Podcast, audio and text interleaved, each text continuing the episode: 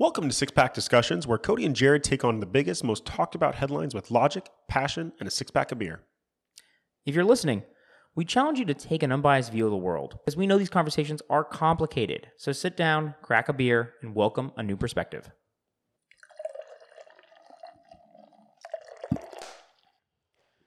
Okay, Jared Jones, Cody Willis here, coming in from Six Pack Discussions. Just cracked open our first beer. Um, grabbed this actually at Target. I had to go to Target today after work, uh, which I don't go to often. I'm sure all the wives out there and all the ladies that are listening to us are thinking, "What can I grab for a beer at Target?" And uh, you can grab Hazy Bear Hug. What a fun name! Something that you would find at Target. I feel like.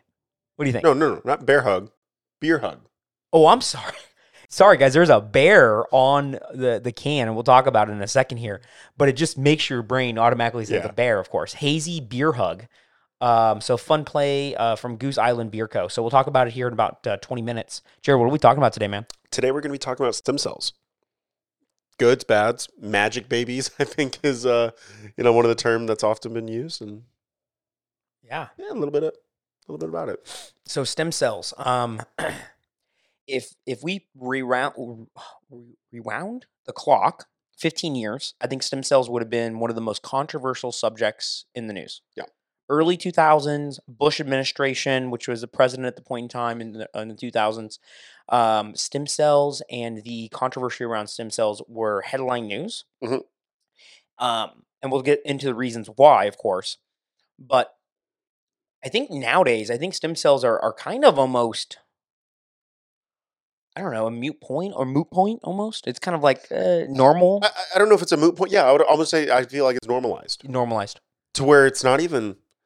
Dude, honestly, I don't know about you, but I kind of found a hard time of, as far as like finding relevant data Yeah, about this because it's just one of those things. That's mean it's no different than an X-ray. Yeah. Oh yeah, you got an X-ray. Okay, yeah, you got stem cells. I mean, stem cells are used to freaking treat athletes' knees and shoulders to you know create babies, right? hundred percent. They're all over the place. Um, so real quick, maybe we should define what a stem cell is for anybody that is maybe heard of the word. That's a, that's a reasonable starting place for, Yeah. for a podcast, right? But stem cells, you know, it's very scientific. Uh, so stem cells are what they call the body's raw material. Um, they're essentially cells uh, which all other cells with specialized functions are generated from. So think of it as kind of like the building block that then has, um, you know, it turns 18, it, it becomes a certain age, and it gets a job. And it says, okay, I'm going to become a muscle. I'm going to become a nerve cell. I'm going to become a liver cell. So stem cells are essentially kind of an infant, teenager, you could say, and then all of a sudden it becomes a grown-up cell, and then it becomes that type of cell for the rest of its life. and then that's the definition off of uh, Mayo Clinic, right? Uh, I believe it was, yeah. yeah, I'm pretty sure. Um, so one other thing that cells, uh, stem cells can do, is create what they call daughter cells, um, and this is where these cells uh, essentially reproduce additional stem cells, and so they can essentially create a, a stem line. I think it's considered, and so instead of becoming a muscle cell, a stem a stem cell can just create it's like a replicate of itself through mitosis. I believe it's called uh, uh, cell reproduction, where it will just copy itself, and you'll have now two stem cells, three stem cells, four, six, and so on. And your body does this naturally, but where this occurs more, most often, and maybe you can talk about, um, you know, kind of the couple places that we have a lot of stem cells. Um, I'll talk about just in adults, and then maybe talk about babies a little bit. Um, so every one of us that's listening right now, me and Jared sitting here, we have stem stem cells, and a majority of them are going to be found in our bones. So in our bone marrow, uh, there's going to be a good amount of stem cells that are produced, and they almost always turn into red and white blood cells. That's really kind of where they stem from in adults, and that's called an adult stem cell. They're a little limited in function. They can't do as much as a what Jared will talk about, an embiotic or um, uh, you know, I think uh, another one is the what's the uh, the tube that connects the baby. uh, the umbilical cord. Umbilical cord also has stem cells. Yes. I don't know if you want to chat about those a little bit. Yeah, so the umbilical cord, that was one thing that I came across in my in my research. Now, I don't know if you maybe I'm just kind of uh, very naive on this subject, and quite frankly, I, I was prior to reading a couple articles about this. Um, but what's coming increasingly popular, I would say, over the last three or four years, is this uh, not phenomenon. What's what's the word I want to use here? This this strategy as as far as you know being able to cure some of these you know certain types of cancers and blood disease, autoimmune disease, etc. Um, was cord blood. Yeah. You, you came across that? Well, we've actually now prior to well because we have kids, and so we've actually thought Oh. about keeping our cords. okay. And so what some then, parents, would you say that's common or not common? I would say maybe one out of twenty parents probably do that now in America. Okay. Um, it's not common, but it's you know it's you know let's say maybe five percent, maybe three percent of probably uh, uh, parents probably do that nowadays. And the main reason being, and you can elaborate if you want to on this, but my understanding why we even looked into it is that you can take those the, the stem cells that are in the umbilical cord and you can freeze them. You you you essentially hire a company to freeze Yeah, them. it's about. Uh, I saw anywhere from about one to two thousand dollars for initial fee for storage, and then it's anywhere for about one hundred fifty to two hundred dollars a month. Yeah, I'm sorry. I'm I'm sorry, a year. a year. Uh, yeah, I think it was like ten or twenty bucks a, a month. That sounds about right then. Yeah, and so they they freeze it, and uh, at any point, the child or even the parents, or maybe another one of your children, Or family members. exactly. Um, maybe they get uh, is it lymphoma? Yeah. What's the blood disease? Blood cancer? Is Yeah. lymphoma. Um, it's not lymphoma, is it? I don't think so. no, So but there's certain cancers that can be healed with it, those stem cells. is it leukemia? Leukemia. I'm leukemia. sorry. Yeah, leukemia. leukemia, Yeah. uh, bone cancer, certain cancers, and also even different types of autoimmune diseases can be Mhm. cured with this. And so you essentially have kind of like a, a backup plan. If Mhm. your child or yourself say, hey, you know what? Um, holy shit, I have leukemia, or my child has leukemia. I have a whole, you know, stem cell worth or whatever you want to call it, a whole umbilical cord full of stem cells. They can take those stem cells, unfreeze them, multiply them, and then just insert them into your body in a certain way, and it will actually repair your bone marrow or whatever. You know, if, if you don't mind me asking, did you guys? we didn't do it. What was the rationale? You know, it's um, it's interesting. It's probably the most. And again, this is very personal. If you don't, yeah, no, no, no. I don't care. Um, it's probably the most ethical uh, way to receive, and we'll get into the different ethical reasons stem cells even in the news, right, or even kind of a controversy. But I would say this is the most ethical way of harvesting or or getting uh, stem cells is through an umbilical cord, right? Because I would agree with that. right, you you get a baby. Um, there is no nobody harmed or no thing harmed. The umbilical cord is going to put in the trash. Yeah. So in in most cases, I think hospitals actually have you to sign it off, and they send it to science anyways, because someone else may get it, or, or researchers will get it. Um, or Yeah, you you, can, you have the opportunity to donate donate it to like a public. yeah, exactly, which I believe what we did. Um, or you can take it and freeze it. And, I, and we looked at the cost, and we just kind of, I think we just kind of weighed the cost, and we said, you know, it feels like one of those things that you'll do, and then five years will go by, and you'll look at it just like most subscriptions, and say, okay, I think I'm done paying this ten dollar fee a month. Would you almost equate this? And, and I didn't hear hear through this in the article that I was reading about this. Um, so I'm curious if this is a little too far of a stretch, but I almost interpreted this as life insurance. It kind of is a little bit. Y- Do you see the similarities there? I, I feel like it's a fair analogy. Well, it's life insurance, but it really, uh, just like life insurance, probably it doesn't help in every case, right? It doesn't help in Well, every case. it's, I mean, it's no It's different than life insurance, to where you know you never want to use it. You never want to use it. You pay for it until you die, and then if you do, life insurance is different, where you actually get it after you die, so you're not getting it; someone else gets it. Yeah, At least the umbilical cord, you could use it for yourself or for a child that you care for. yeah. So, so it was really interesting. Um, as far as so, first of all, kudos to you and Ant. Did the research, yeah. kudos to you, Nana, not only for doing the research, but actually acting on the research that you've done. Not only um, you realize maybe you did a, a nice little family analysis to figure out what's popular uh, from a disease standpoint in your bloodlines appropriately, and then you ultimately just made the decision to to go ahead and, and donate it. So that's actually what the article is almost borderline advocating. And, and and I don't know. I mean, it was Harvard.edu article, Harvard Health. Okay. Um, so I mean, obviously a fairly reputable source. I was gonna say not reputable, but okay. Harvard? I've never heard of him. Who's that? That- that- yeah. School across the country? I hear they're really cheap. But um in, anyways, it was really interesting because they were saying, "Hey, yeah, of course, you know, take care of you and your family," but they were advocating for either A going forward and, and doing a private bank, or B, go ahead and do- donate it to the public because while Yeah. you may not have it, it could have the possibility of saving, you know, tens of thousands of kids every year. Yeah. So I thought that was pretty cool. No, it's really neat. I think the umbilical cord one makes a lot of sense. Um, also, they're starting to find that the amniotic fluid Yeah. Has uh, stem cells into it. Uh, not collected currently in most cases, but um, as you can imagine, when a baby is born, there's a lot of just fluid that is around the baby. Um, you know, a lot of people think you know water breaks. That's the amniotic fluid. Um, and so there's actually stem cells in there. How the hell would you go about collecting that? well, when the baby comes out, you're getting uh, some fluid. Yeah, but I'm talking But about yeah, glass vial. Now it's not really sanitary. Yeah, It feels like I don't know. Um, so one that we haven't really talked about where stem cells come from is what they call an embryonic stem cell.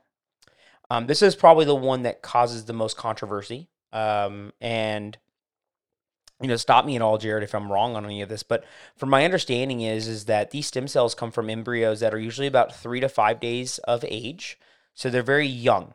Um, and guys, an embryo is essentially a, a female's egg and a male's sperm after they kind of merge and they The initial conception. yeah, and they merge and they become what they call a zygote, right? A zygote. I think some of us have probably remember that from you know sex education back in like elementary school, probably. So zygote is essentially um, the what forty six chromosomes.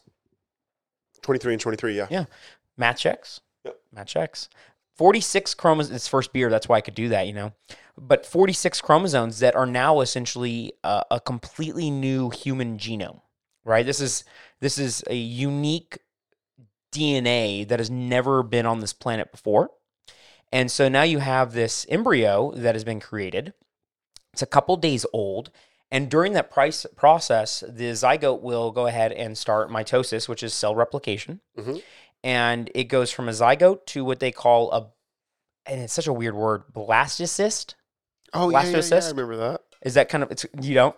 No, you- there's no way no you remember that from school. No, oh, no, I think you meant in your research. Oh, no, no, no, I didn't come across it. I was like, blasphemous. Yeah, my ass. Blastocyst, Blastocyst, I'm sorry. which is 150 cell, cells. So very, very small, Oh, right? still, like, I mean, literally not even the head of a pin. Exactly. Right. So very small. Um, but still uh, larger than the original two cells. It's 150 cells. About 75 times larger? Once it's gotten this big, this is the optimal kind of point in time to go ahead and, and remove a stem cell from the blastocyst Mhm. and essentially take that that stem cell and put it into what, what I'm going to call a petri dish Call what it is. right? Put it in a petri dish and start replicating it. And this is what researchers do all around the world. Anytime that you're receiving stem cell treatment, this is probably the most common way that they're received from. And we'll talk about where they're getting these embryo- embryonic uh, stem cells from, of course, in a second. But normally you're taking this, this embryo and you're going to go ahead and extract a stem cell, one, one normally, put it in a petri dish, uh, add in some, let's say, kind of proteins and kind of things for it to kind of survive off of. Yeah. And then it Ba- ba- replicates. basically, be the mom.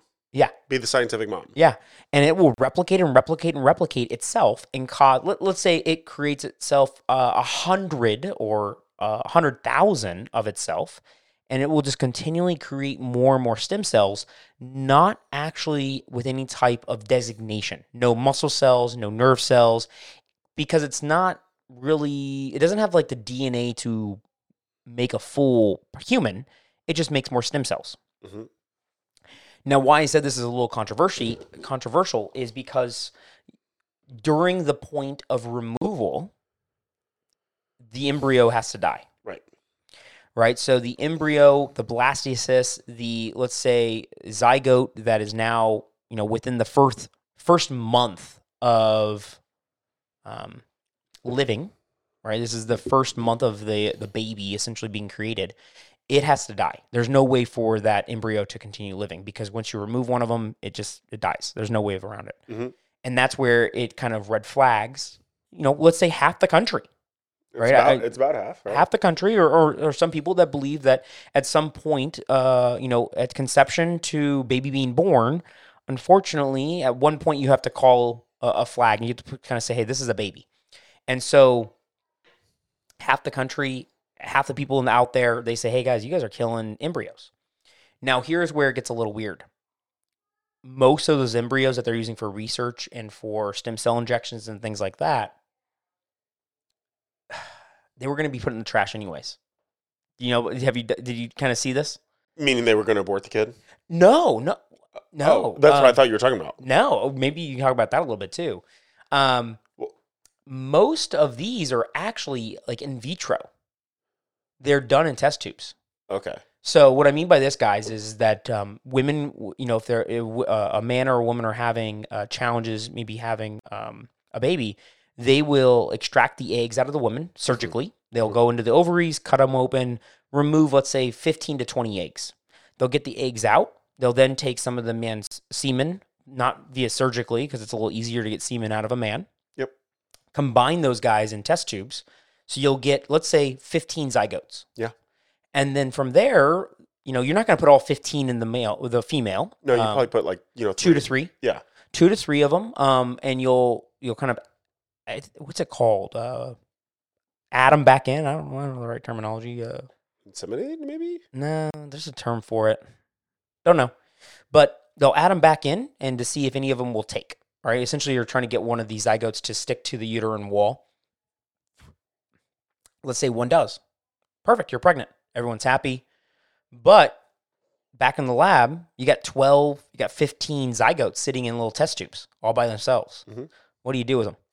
So, uh, you know, a couple, a couple options is one, hey, I got my one, I'm good. Throw the rest away. To your point, you know, to be a little morbid, but let's call it what it is. That happens every single day. I know, Yeah. but it, it doesn't feel uncomfortable saying that kind of truth. You know what I mean? But yeah, yeah. that's is what it is. Yeah. And then others, they will pay some type of fee, a, storage fee, if you will, and say, hey, you know, I might want a kid two or three years from now. Yep, freeze them. Just freeze them. Yep. And then I will pick, you know, my blonde haired, blue eyed, and my brunette and brown eyed, and you know, Girl, boy, you can pick a lot of that stuff. you can pick a lot of stuff. You can yeah. foresee potential diseases, pitfalls, etc. And, and that's the whole. You know, I, I kind of made an allusion to it earlier. This magic baby. Hundred percent.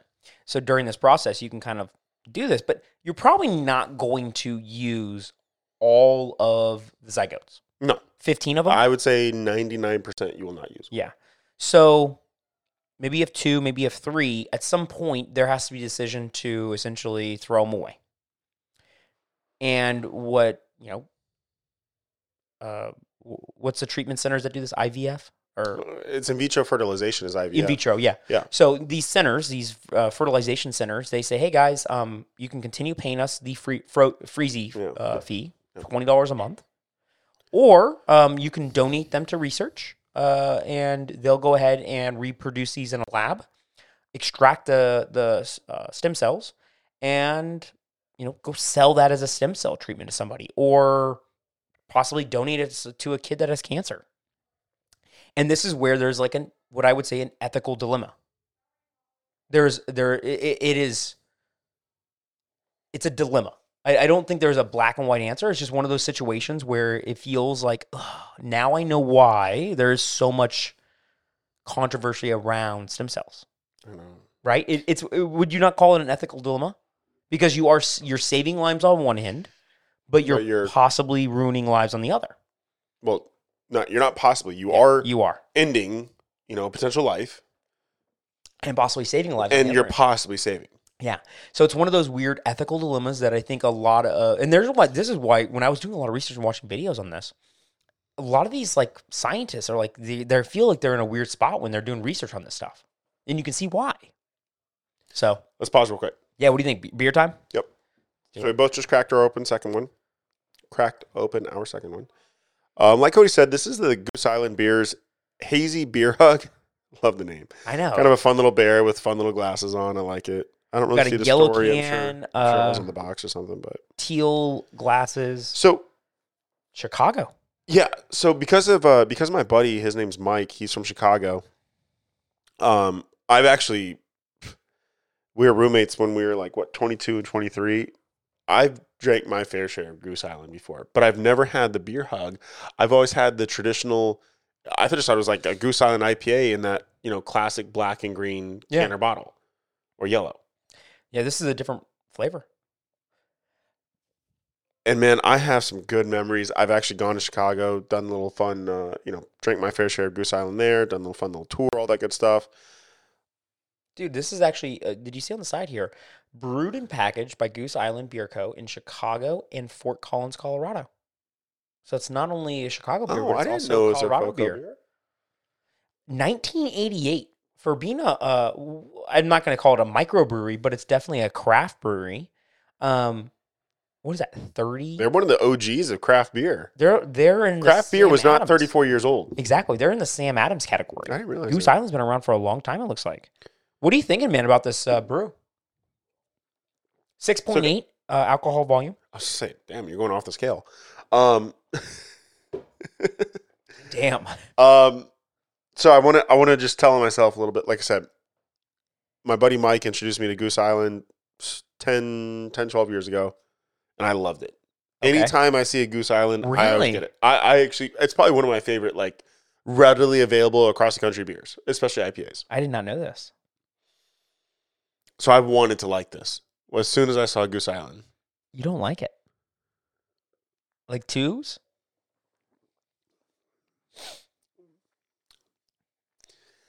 I'm gonna go a uh, a pretty weak two eight. I Damn. don't like this actually. I think this is fantastic.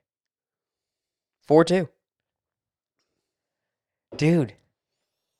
Somehow we're able to go opposites on IPAs. That just tells you that IPAs can just range so much in taste. This is such a smooth beer. Four two. 4 2, buddy. This is a great IPA beer. J- Jared, right now, if you guys are watching him, he is uh he's debating right now if he's got something wrong with him. Dude, I I wanted to go there. I wanted it. I wanted nothing more. Dude, Mike, you hearing that, buddy? I wanted nothing more than getting the fours for this guy. I'd be lying. Dude, this I, I drink. I'm like, man, this is a great beer. I drank the first one. I had to slow myself down. I, I did because I was like, man, I'm gonna go through this thing in 10 minutes. How weird. Wow. I, I stand true. I stand true. Two eight. Two eight, four two, huge delta there, buddy. One of our largest that's deltas. rare for us. One of our We've, largest we've been pretty aligned on on a lot. now you know you know what I would I would I would say the only beer that we haven't been relatively aligned with is the beer that actually n- never made on the air. well that dill pickle sour. Yeah, but you know what? Also, the uh, the raspberry sour that we had. I think that episode just dropped today. Yeah. You were really low on that one. I think you were even Yeah, in I the thought it- ones. I thought it was horrible. Yeah. Oh my gosh, that. Um, who made that cucumber sour? Crush. Yeah, because I like the cucumber guy, but you gave me the raspberry. Yeah, that was by Tin Brew. Yeah, I uh, wanted Tin Brewing. Tin Barrel, Tin Barrel Brewing Barrel Company. Brewing Company. I want them to go out of business, but that, that was just it's talking about ethical dilemma. Me not protesting them tomorrow is an ethical dilemma. so, a couple of things that I want to talk about to kind of not you know demonize these stem cells at all, right? Because there are Paint, paint, paint the holistic picture. Exactly, right? Like kind of give the good and the bad. Um right now there are are people that are getting stem cell treatments. Uh you know, hundreds of thousands of people at this point have gotten stem cell treatments. Um now now some of these stem cells are, are bone marrow transplants. This is from a, a, a father, a mother, a, a sibling. I don't think there's any harm done there. There's a little bit of pain. There could be an infection. You know, there's It's a possi- relatively not very invasive at all, actually. Comparatively speaking, it's well, yeah, it's relatively safe. yeah, yeah. No, it's safe, definitely. Yeah, low infection rate. Yeah, it's just something that you know somebody's got to stick a needle into your bone and extract things. Sounds good. Yeah. Sounds not fun. Like Yeah. I don't want to have to do it, but if I'm saving somebody else from leukemia, sounds not bad. Um, so when I say hundreds of thousands, it's not like there's hundreds of thousands of people getting stem cells from um, possible babies.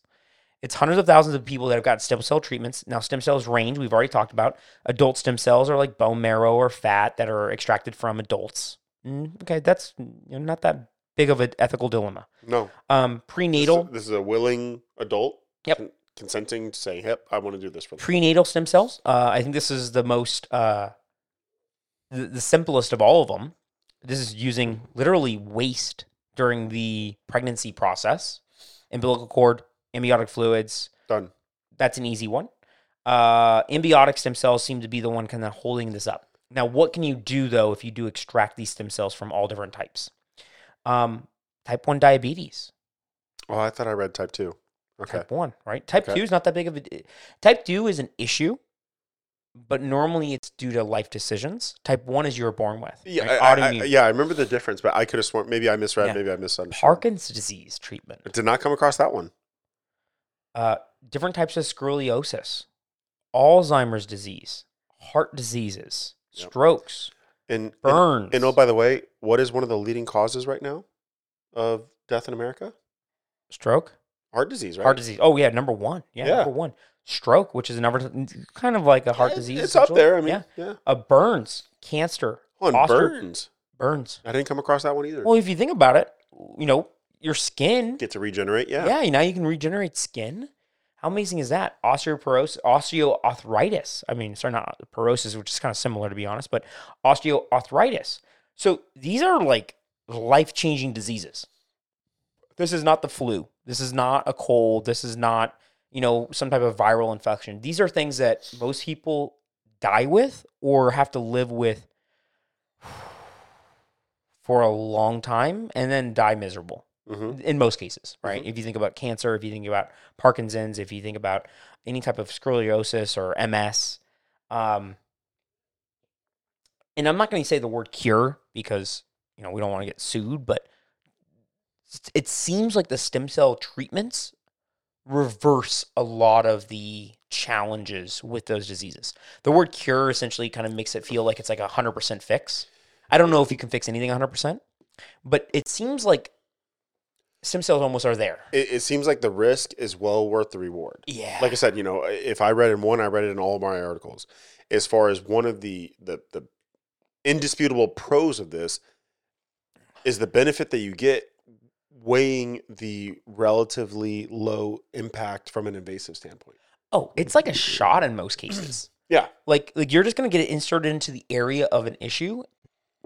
It, and this is where I, I said in the title, I don't know if you saw that magic. Yeah. It feels like kind of magical. Like in in how it works. Like I I get it, there's science behind it and all that kind of stuff.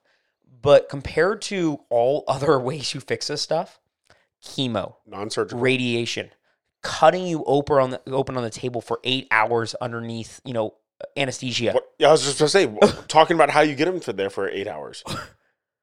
Like all these things are extremely invasive, high risk. You do stem cells, and it's like, oh wow, this little needle's going to insert into here, or you know, damn, feels a little magical. Uh, um, When I say magical, it just feels like of course, it's it's a fun little, yeah. you know. What were you So- kind of finding when you were going through all this stuff? So I understand, you know, the the one that's causing the rift, the one that's causing, you know, the divide, if you will, is of course the the embryos. Yeah, And, and I know right before our beer, you know, we talked about the ethical dilemma. I think is what the word that we ended up settling on there. But quite frankly, I don't understand the dilemma because, to our point, you know, whether it's just a different discussion. So we we can't try to take on the whole world with this podcast, right? Just one episode at a time. But uh, what I mean by that is if you're okay, if you're morally okay with IVF and, and like treatments, then why is there any point of discussion? Why is there any type of backlash or point of contention with utilizing those unused eggs? Otherwise, that would be frozen until the end of time and or thrown away. Yeah. Often, more often than not, thrown away. Why would you not want those? Yes, I understand you you are effectively killing someone, so I I get that. But in the same vein, it's not like you're going to have all 15 of them go inside the soon to be mother, right? So you are going to be throwing them away, or you are just going to freeze them till the end of time.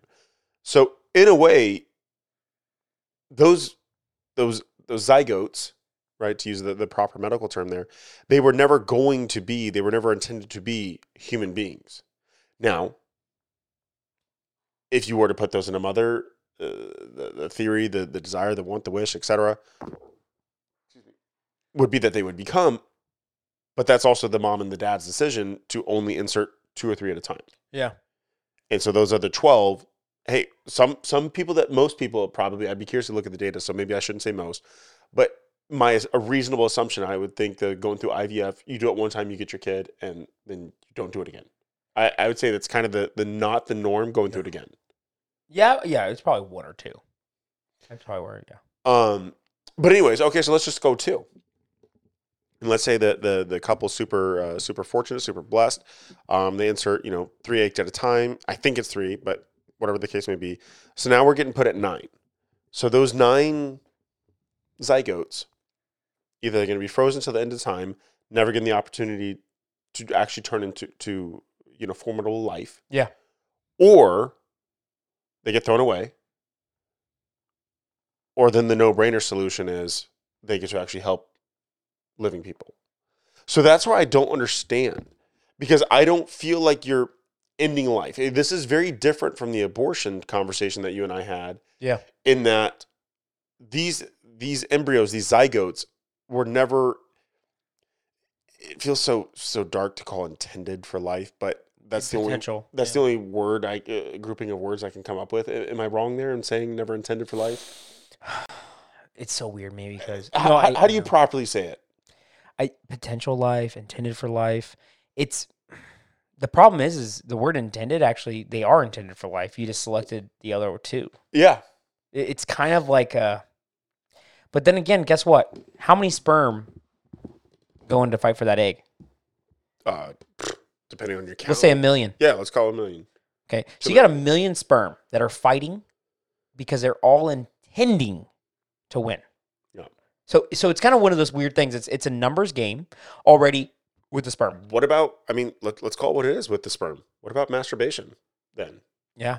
That's true. I mean, if you're going to be against these zygotes with you know, Are you are you disposing intended life? Yeah, I, I mean, we can take it that extreme because in a way, They did for a long time. You know that was a big deal in the United States. Um, there was like a push, I think by the church, I assume. oh, I could assume, yeah, Catholic Church Yeah. like that, right? They probably were like, "Hey guys, um, you're killing possible babies." You're like, "Hey, yo, that's only 23 chromosomes. That But- is not life yet." But I see a lot of similarities with this, It this conversation and this argument. In masturbation, um, the only thing with the the zygotes, right?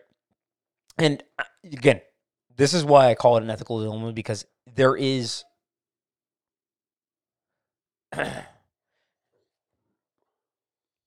You're already kind of playing the whole woman's body and man's body. You're playing it a little bit.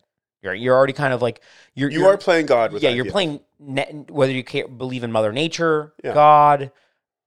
I don't care what it is, but guess what? You take an egg and you take a, a sperm, which normally occur inside a body, and you take it outside and you try to do it in a little petri dish. Yeah. You're you're not ruining how nature intended. Mm-mm. So you're already kind of playing it a little bit. And I look at it, and this is why I say it's an ethical dilemma, because as soon as you add science into that kind of thing, there's something in there that seems a little fuzzy. That's why I called it an ethical dilemma. But now I get your point. Is are those? Let's say there's 20 of them, and you use three of them. Mhm.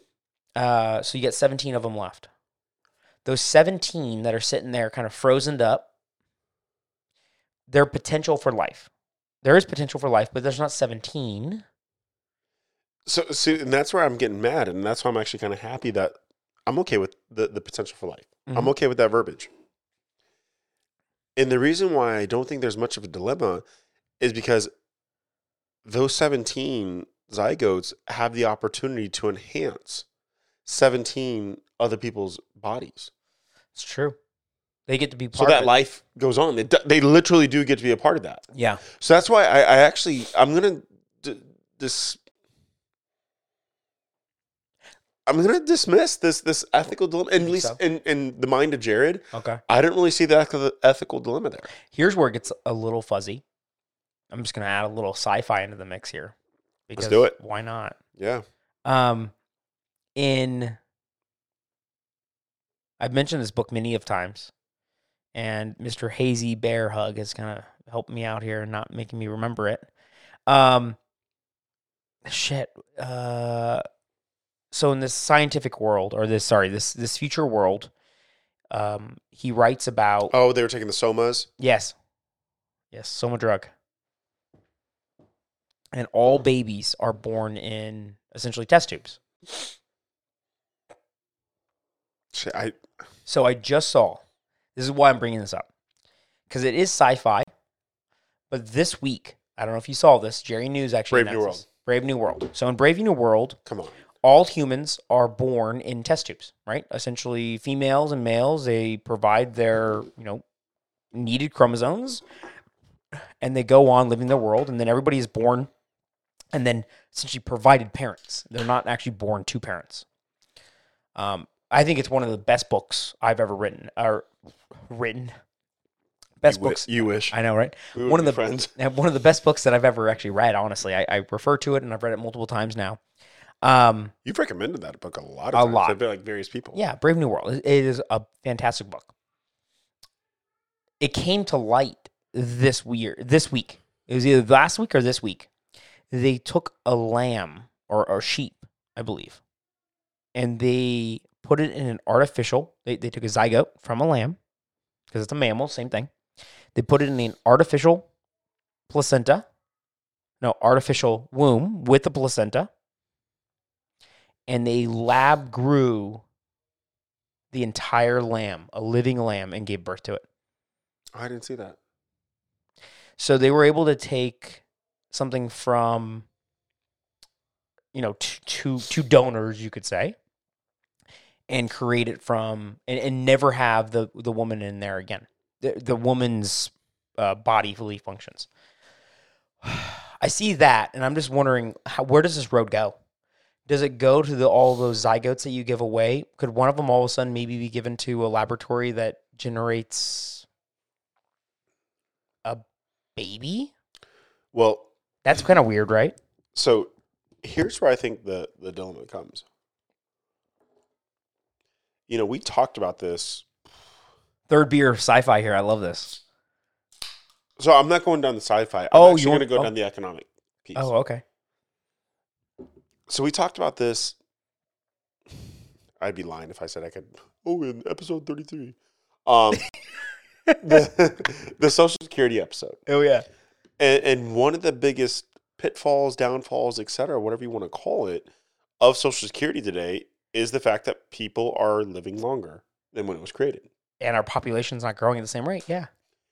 So now oh you have stem cells in the mix, and now people are going to start healing from leukemia, healing from type one diabetes, healing from you know.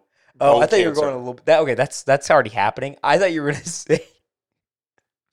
Now we're going to be producing more people in this artificial womb. Well, so I, I could have went there. I could have Okay, went there, okay. but I, I just that's a little too much. Okay. I was actually talking more so that people are going to inevitably live longer. The oh more- yeah. the more natural adoption that this the stem cell research gets, it, it's going to put our our country. I'm not going to say the world because I, I don't know. In a I'm not very weird predicament. I'm not too familiar with the other social programs are from a social security standpoint with other countries in the world. But what I can speak to is the U.S. And if our average life expectancy in the U.S. grows from, I, I believe today it's 74, 75 in that area. If it increases, let's say it increases five years. Holy shit. Oh, You know what that would do to Social Security? massive impacts. So, uh, I, I think there's a huge economic play. And, and I know this sounds incredibly morbid, like, Like Oh, Jared, you don't want people to live longer? No, I don't. I don't.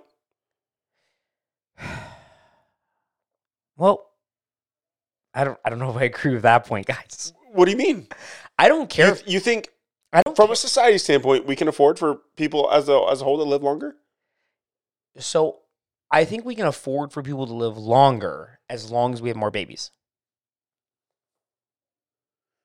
Well,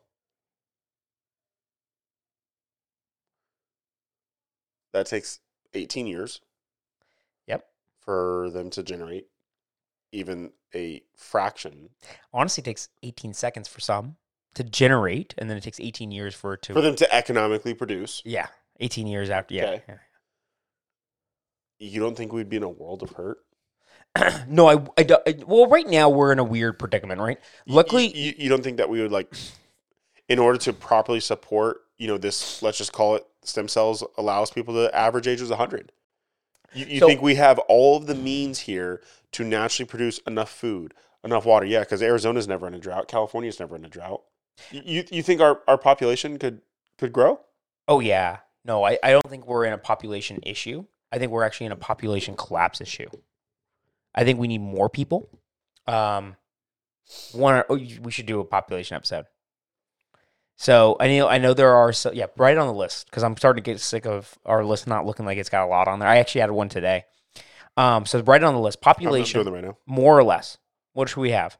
Um, but to Jared's point, he's saying, hey, you know, do we have maybe too many people? And I think he's actually on the side of maybe we do, maybe we are. And I was I was thinking if if our population in the United States decreases year over year, economy collapses Yes. Right? Um, I don't, I don't think people realize this. It's kind of funny that all these companies try so hard. All of these Fortune 500 companies try so hard every year, right, to to increase their revenue, increase their profits by five percent or whatever it is. Let's say three percent. What does the population grow every every year in? Three percent. Well, that's weird.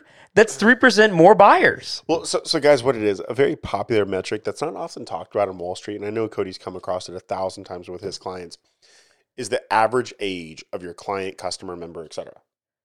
Because if that age is going up every year, That's a problem.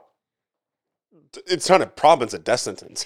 Here's a weird one. So Elon Musk the other day, he said the number one metric that he Did- likes to look at. Did he tweet it? no, I don't think so. It was in an interview. The number one metric that he he tracks as a That's another episode I'm gonna add. This whole Twitter issue because Oh. people have gotten just a little crazy over Okay. this. Okay. So what he what he mentioned in an interview I was watching, the the metric that he is worried about is the amount of adult diapers sold versus child diapers. So in some countries, more adult diapers are now sold than children diapers. Again, more adult diapers are sold than child diapers. That means there are more 75 plus year olds than babies. Your country is going into zero world. That's what that means. Your country is going, it, it- it literally is on the way to zero, Mhm. which is kind of weird to think about. Does zero sound good? No. No. So that's that's weird. Now here's the weird thing. That's why What a weird metric to track. diapers. So Japan's in the situation. Age of diapers Japan. purchased. Japan isn't so Depends is the adult diaper brand versus like Huggies or Pampers.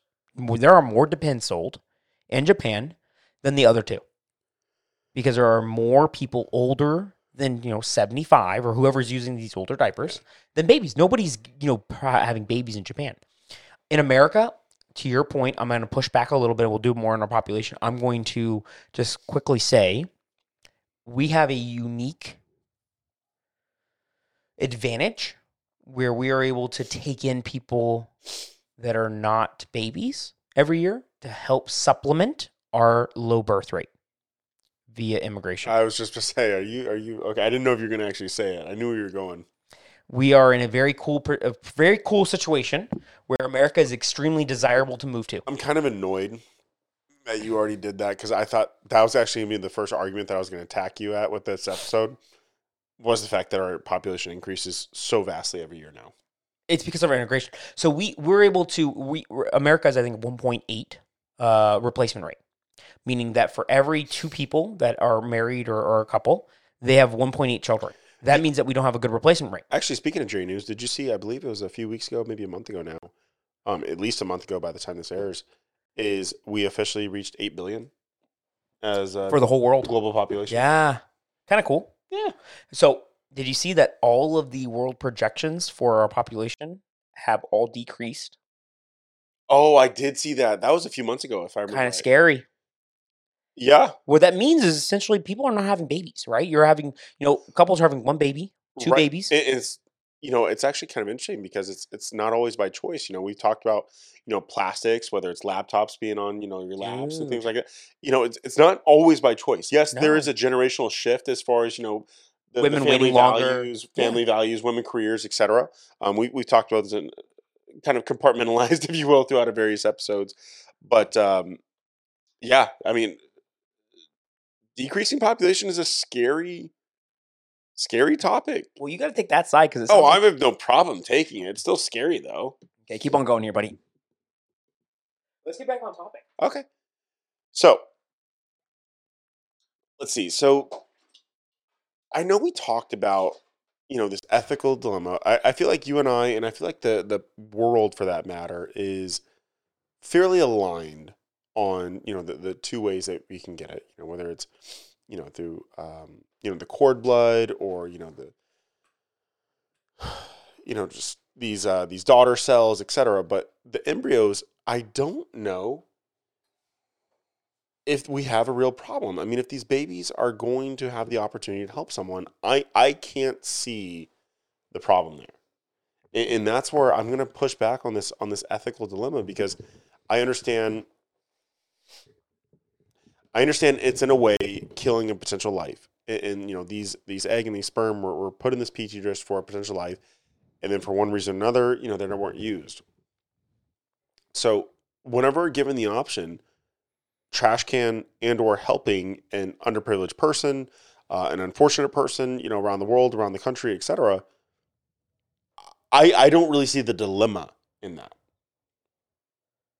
No, no. I, I think I think I agree there. I think,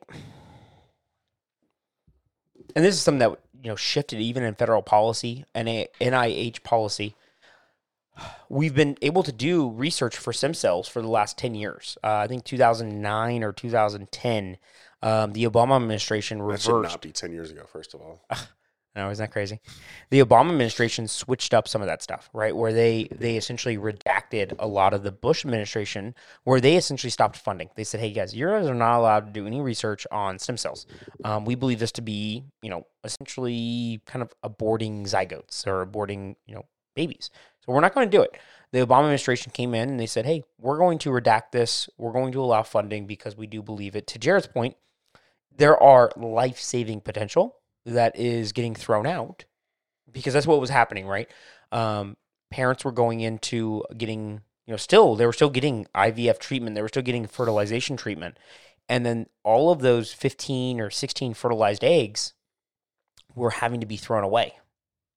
To Jared's point, people are still going to do that, right? Unless that becomes illegal, unless that becomes something that is demonized or something that is like, hey, should we even be doing this?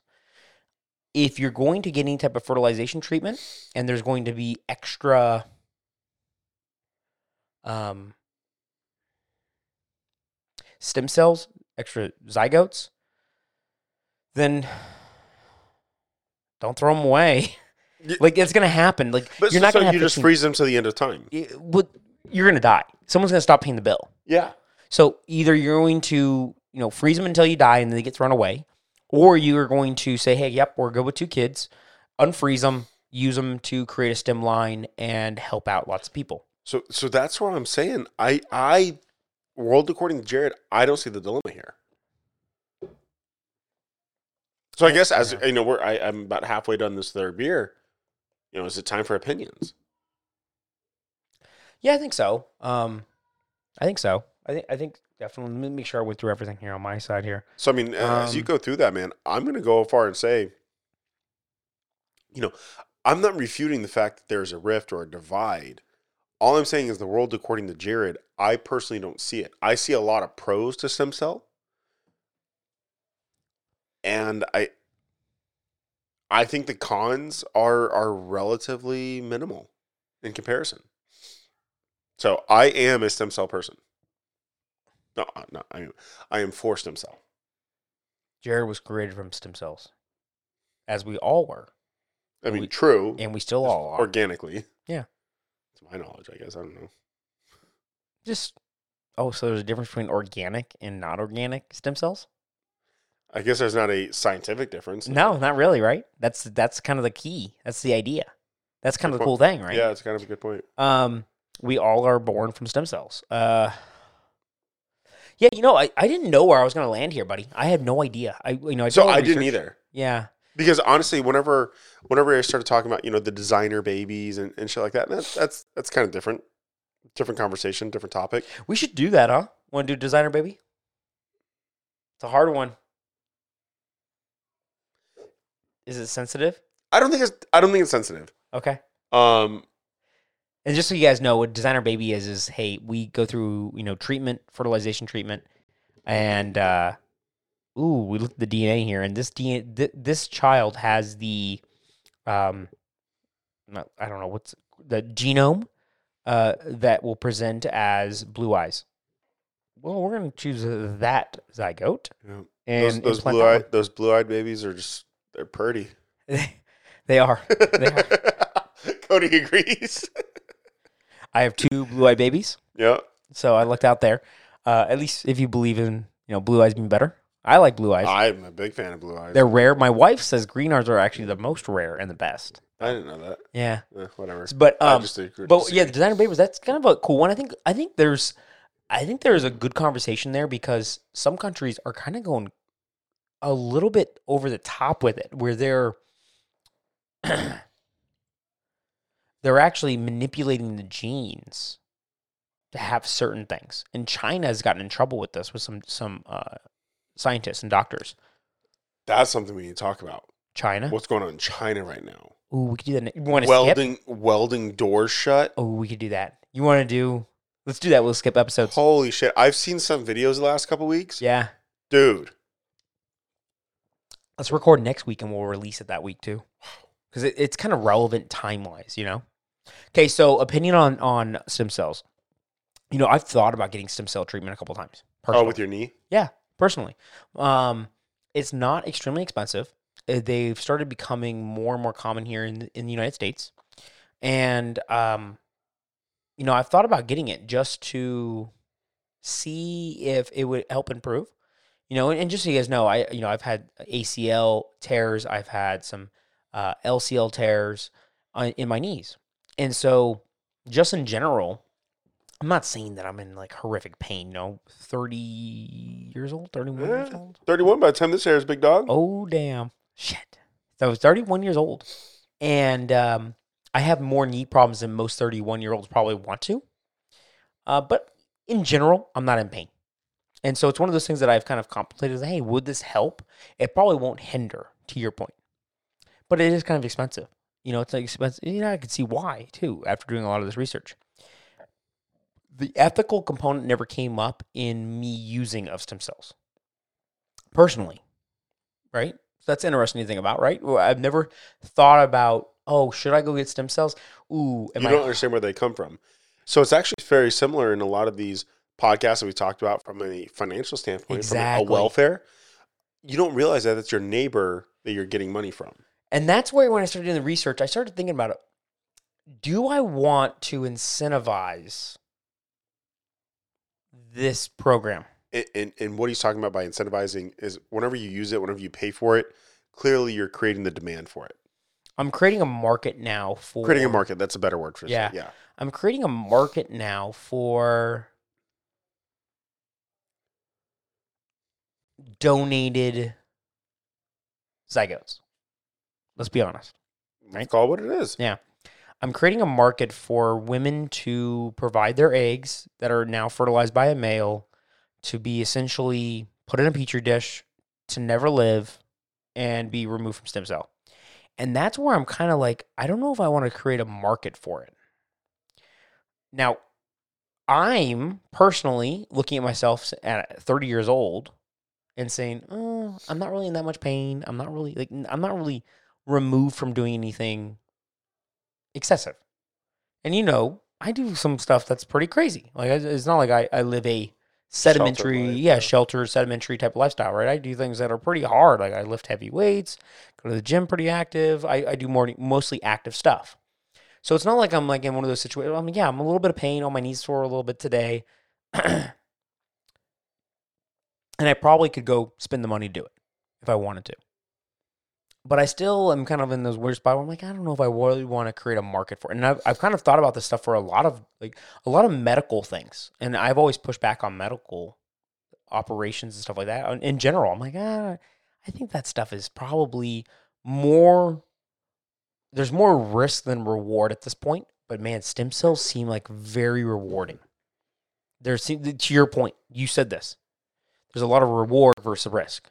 Yeah, I mean, I mean, I would pick stem cell 100 times out of 100 if given the option between stem cell or surgery. Yeah. Dude, surgeries suck. So imagine because you've been having some back problems. Oh yeah. So imagine you go to the doctor and they say, "Hey, you know what? We're gonna fuse, you know, L three, L 4 and everyone, I don't know I they, won't do it. I, exactly, but let's just say No, That's dude, what they they've been asking me for years. Yeah.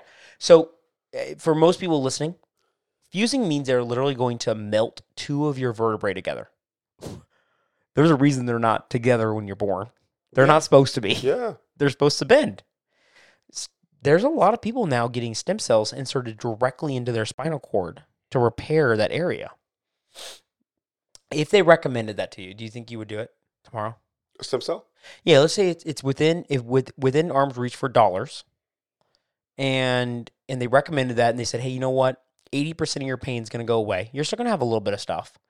Um, no long term risk. Dude, if you could take away 80% of my back pain, I would do it tonight, not tomorrow. I'll drive to the doctor tonight. Okay, I would. so Dude- there's, dude, there's a honestly, big reward. between my between my back, knee, and shoulders. And, and, and guys, just to let you know, I've had you know surgeries galore. College football treated me rough. Um, shout out to painkillers, I guess. But um, yeah, I would- I honestly after doing this research, I'm actually going to start having a little bit more actual next step conversations with my doctor. Yeah, it's weird that um normal doctors this is where where science kind of sucks. Um all the doctors that you talk to, our listeners, myself, Jared, when were they educated?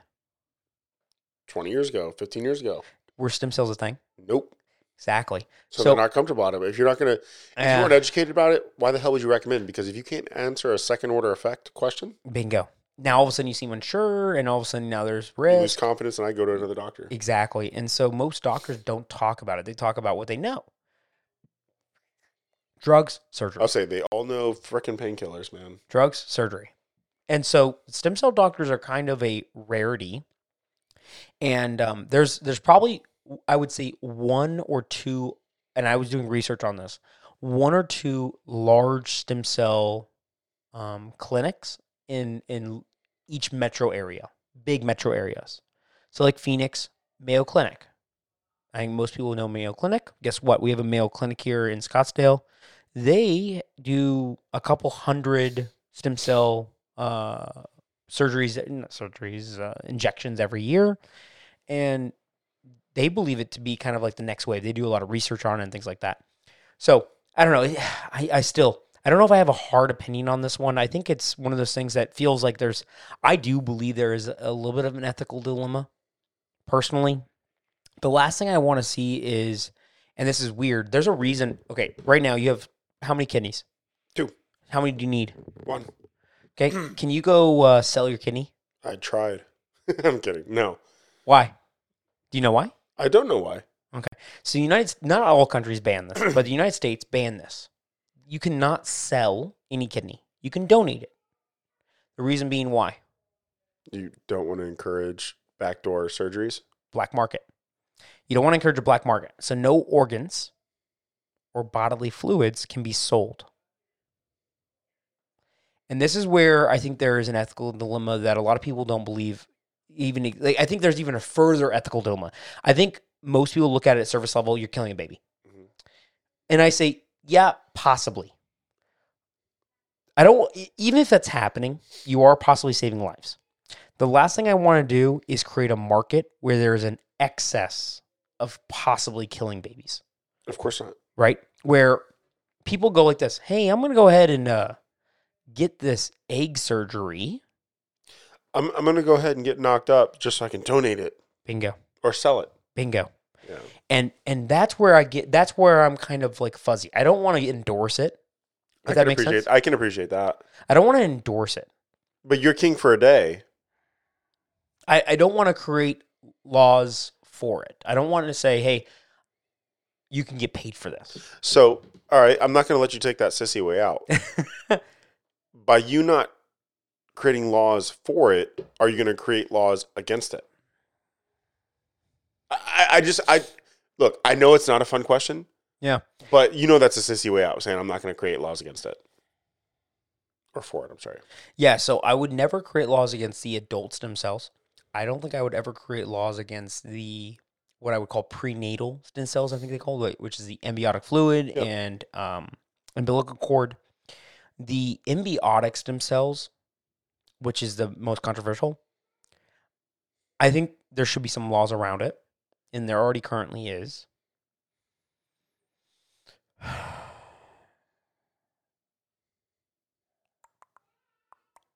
Thinking hard on this man. I know, man. It's hard. Yeah, I I think it should be regulated heavily. To be honest, I think it should be regulated really heavily. Um, and the reason I think it'd be uh, regulated heavily is that I think it makes people rethink their life choices. And what I mean by that is we talked about how people have um, challenges having children. And we've talked about how some of those things have to do with life choices. Some of them don't. I get it. But some of them has to do with our diet. Some of it have to do with uh, plastics and things like that. Um, the last thing I want to do is ever make sure that there's policies in place that incentivize bad use of our bodies that have repercussions for long-term health of the entire country or population or economy. And so I don't want to incentivize people to say, "Oh, if I lose my job, if I don't work hard, don't worry, I have a safety net. And right now we have that. And I don't want us to have the same thing with our reproduction of our society. Right? And right now we kind of, you know, Japan's already in this situation. Right? I don't want America to go into the spot where we treat our bodies like crap and then or or or even even worse and treat our bodies like crap. We decide that we're going to somehow defeat God or defeat defeat nature and have babies in our 40s. Right? You see these movie stars that do this. Oh yeah. And and they defeat a lot of what nature determines is proper. Correct. And I don't think we want to create a society society with a bunch of women that are getting pregnant in 40 in their 40s. Absolutely not. And so when you when you incentivize kind of that kind of culture, I think we go down that rabbit hole and long term bad news. And and it's funny, people don't think about it in their their they think about it in their lifespan. But if you take it two generations downstream, which we'll talk about in our population episode, We will. ooh, imagine your children's future. If all women decide to have children in their 40s, they will not have a child until they're 40.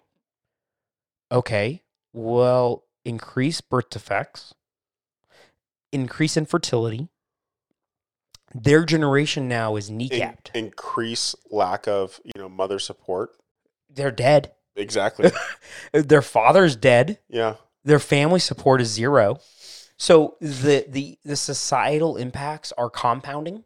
And so I don't want to incentivize it. I, I just don't know the right rule structure around So it. So right now you're not willing to incentivize or disincentivize. it. Yeah. I would honestly I would disincentivize it somehow. A little bit. Okay. I would say, you know, dude, so so so hard. I know. I know. It's so hard. I know. I what do you do? Use a bigger gauge needle to make it hurt a little bit more? I don't know. What do you? How do you disincentivize it, man? It's funny because the best way to disincentivize things makes them more expensive. But man, that kind of fertility treatment is extremely expensive already. Hundred grand. Can be at least. Fuck. Guys, I'm sorry. I don't have a good answer here, and it's probably because I'm not well versed on how a lot of these treatments work. Maybe this is a sensitive one I know for our fucking listeners, but in vitro treatment, man, that Oh, was a sensitive one.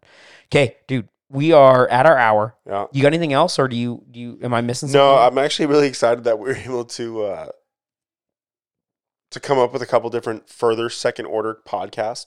Yeah, derive. Yeah, two. Yeah, of them. derive. Thank you. Uh, derive a couple of them, whether it's you know the Twitter, whether it's population growth.